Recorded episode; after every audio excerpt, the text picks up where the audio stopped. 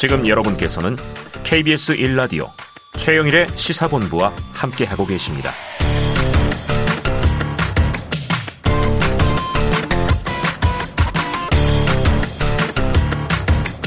네, 시사본부 매일 이 시간 청취자분께 드리는 깜짝 간식 선물이 있죠. 오늘도 물론 준비되어 있습니다.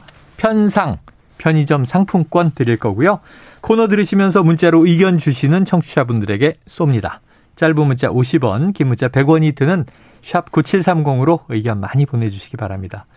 자, 주간 사건 사고 소식을 알아보는 배상훈의 사건 본부 시간입니다. 배상훈 프로파일러 나와 계십니다. 어서 오세요. 안녕하세요. 한 주 잘 보내셨어요? 예, 예. 네. 5월의 날씨입니다. 그런데 오늘 다룰 사건은 또 가슴이 아픕니다. 5.18이기도 한데 이 이른바 개구리 소년 실종 사망 사건. 뭐 거의 뭐 아주 젊은 세대 말고는 못 들어보신 분 없을 거고 기억이 바로 떠오르실 텐데 이게 1991년 대구에서 발생한 사건입니다. 그러니까 사실은 개구리가 아니라 언론이 이렇게 이름을 붙였는데 도룡용 소년 사건이다. 이게 이제 맞다고는 해요. 미제 사건 중 가장 유명한 사건입니다. 근데 왜 최근에 다시 관심을 받는 거죠? 예, 이게 뭐 한국의 3대 미제 사건 중에 하나인 거고 네. 이게 사실 최근에 다시 관심을 받게 된 것은 이것을 실제로 당시에 수사했던 수사 책임자가 네. 당시에 그, 그 사건을 오랫동안 취재했던 국민은보 전 기자가 쓴 책에서 어. 실제로 우리는 지금까지 타살로 알고 있는데 어. 문제는 타살이 아니라 그냥 저체온 사, 그러니까 사고사다라고 예, 예. 예. 주장을 한 겁니다. 어. 그러니까 기존에 알려졌던 경북대 법의팀에 의한 예, 예. 타살 주장은 예. 사실은 다 물거품이 되고 예. 당시에 수사했던 수사 실무 책임자가 네. 사실은 이건 별거 아닌 거다. 근데 이렇게 주장을 해버리니까 어. 유족들도 그렇고 국민들도 지금 굉장히 의아하고 네. 이게 뭐야? 라는 상태에 빠지는 거죠. 어, 그러면 이게 사망 원인에 대한 진실이 다시 미국으로 빠지는 거예요? 이, 이분들의 주장에, 의하면, 예, 예, 주장에 의하면 그런 건데, 어. 공식적으로 경찰이 어떤 입장을 발표하진 않았습니다. 다만 경찰의 공식적인 입장은 없었다. 입장은 지금까지. 지금 수사본부가 수사 중입니다. 아직도. 예, 예. 그러니까 공소시효는 2006년 종료가 됐지만 네네네. 어, 진실을 밝히기 위한 수사는 계속할 것이다라고 민감년 경찰청장이 어. 그러니까 지난 전 예, 예. 했고 지금도 진행 중인 것이 공식적 입장이고 네. 밝힌 건 없는데 문제는 초기에 네네. 수사를 실면을 담당했던 분이 어. 이런 주장을 하시니까 어. 지금 하고 있는 건 뭐가 되며 예. 2002년 그 유해가 발견되고 어. 했던 그 수많은 노력들은 네. 뭐가 되느냐. 라는 자, 의문인 거죠. 결국은 또, 또 이제 국민 여론이 이게 헷갈릴 수밖에 없어요. 사고사냐, 타살이냐. 예. 타살이라면 또 범인은 누구이며 왜 이랬느냐. 예. 아주 이게 복잡한 문제가 생기는데요. 이게 참 오래됐습니다. 당시 노태우 대통령 직접 나서서 특별 수사를 지시하기도 했고 그만큼 큰 사회적 이슈였는데 실종 11년 만인 2002년에 유해가 발견됐단 말이에요. 모르시는 분도 계실 테니까 사건을 짧게 한번 정리해 주시죠. 1991년 3월 26일 우철원군, 김종식 군, 조호영 군등 어, 다섯 명의 음. 13세부터 9세까지의 어, 초등학생들이 네. 어, 도룡영화를 짓겠다고 와룡산 일근으로 나가서 실종된 사건으로 음. 이제 기억되고 있습니다. 네.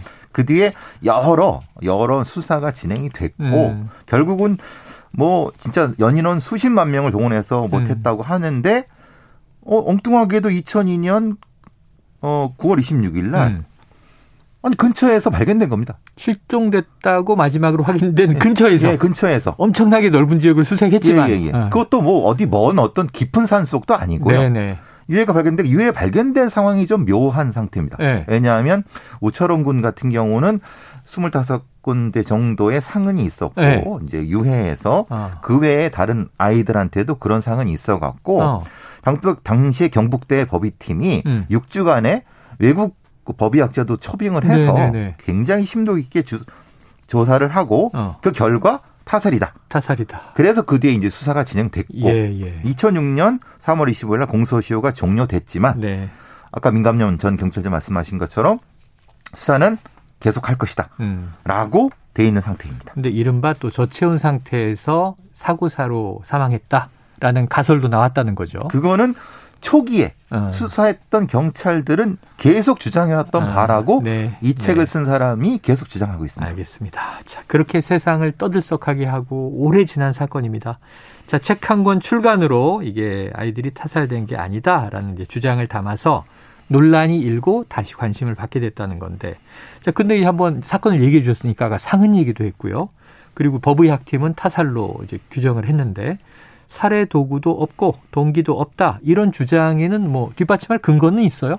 그러니까 수사를 직접 한 사람이니까 한 사람이니까 수사 당사자 책임자니까 당사자가 아니 동기가 없지 않느냐? 네. 왜냐하면 네. 아이들이 이렇게 됐을 경우에는 돈을 요구하면 돈전 돈 전화가 오거나 네. 아이들을 대상으로 무슨 성범죄를 한 것도 아니고 어. 그러니까 동기가 전혀 없다. 동기가 없다. 예. 그리고 25군데 상흔이 있었는데 음. 거기에 맞는 살해 도구는 우리나라에서 찾을 수 없었다.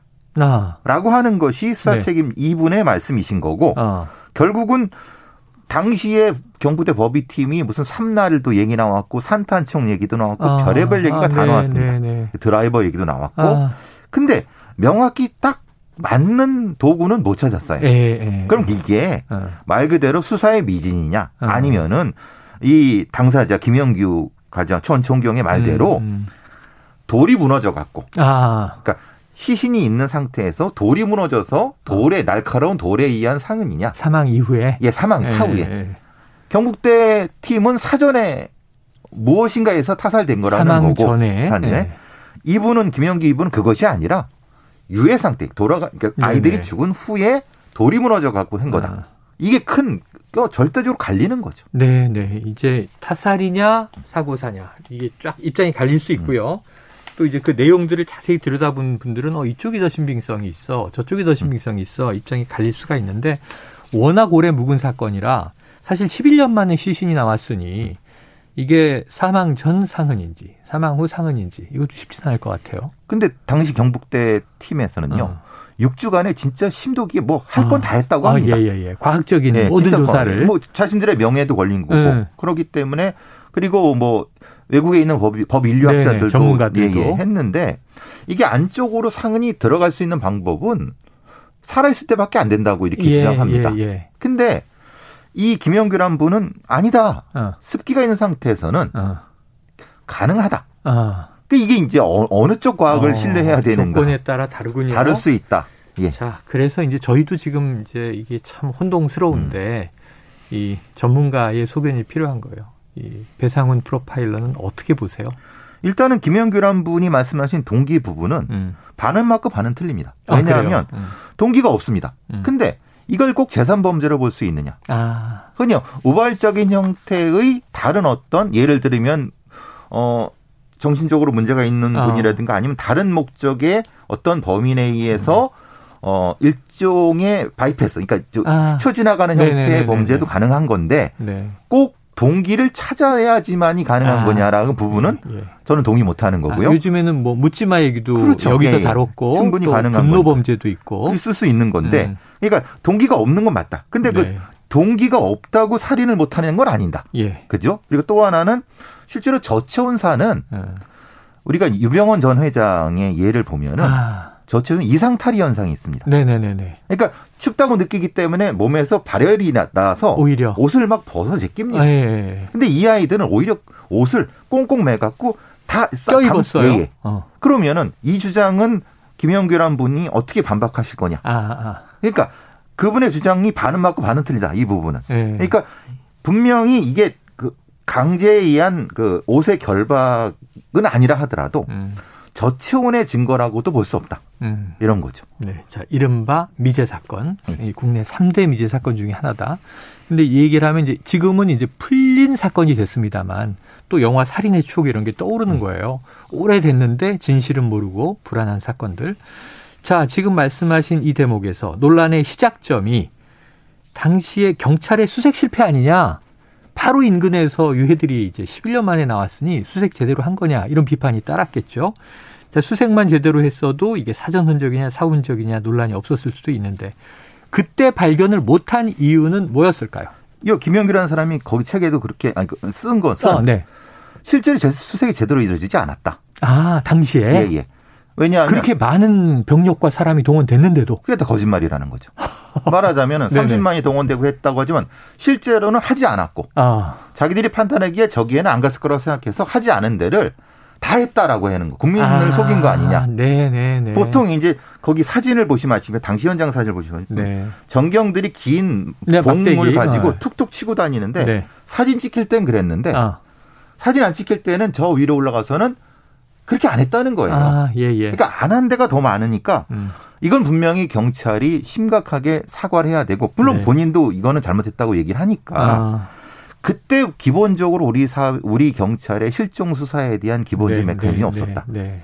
그래서 그 뒤에 이제 실종 수사에 대한 메커니즘이라든가 이런 매뉴얼을 만들어 놓고 있습니다만은 음, 음. 이분에 대한 어떤 전문 실종 수사팀이라든가 사실 뉴욕 경찰 같은 데 이런 게 있거든요. 네네. 네. 그러니까 비전무가 절대 수상 못하게 합니다. 예, 예. 그냐면 꼬챙이 들고 쭉쭉 절대 왜냐면 증거가 네. 훼손되고. 네네. 그래서 소수라도 전문 팀들이 하게끔 하는. 네. 근데 91년도에 그걸 바라긴 참 어렵겠지만은 그렇죠. 어렵겠지만은 적어도 솔직해질 필요는 있었다. 네. 병력까지 나서서 예. 일렬로 서서 야산 수색하는 모습들을 우리가 종종 봤잖아요. 네. 참 이게 황당한 이야기다. 자, 앞으로 이게 제대로 수사될까요? 기록을 좀 공개했으면 좋겠습니다. 기록 공개? 예. 당시에 네. 이분이 주장하는 것처럼 어떻게 수사가 됐는가 있는 기록 좀 공개를 하고 네. 제3의 객관적인 전문가들이 한 번 더 검증을 해보면은 아. 누구 말이 맞는지 왜냐하면 네네. 지금 유족들은 지금 땅을 치고 그렇죠. 굉장히 그렇죠. 왜, 무슨 왜 이런 소리를 지금 하느냐. 음. 그러니까 좀 제3의 기관에 의해서 알겠습니다. 검증이 됐으면 좋겠습니다. 예. 기록을 공개하라. 기록을 감추면 또 이상한 거죠. 국민들이 보기에. 아, 오늘 안타까운 사건을 또 다뤄봤습니다. 배상훈 프로파일러와 사건 본부 여기까지 하죠. 고맙습니다. 감사합니다. 예, 최영일의 시사본부 오늘 준비한 소식은 여기까지입니다. 당첨자들은요, 편의점 상품권 당첨자는 시사본부 홈페이지에서 오늘은 확인을 해 주시고요. 저는 내일 오후 12시 20분에 다시 돌아오도록 하겠습니다. 지금까지 애청해주신, 청취해주신 여러분 고맙습니다.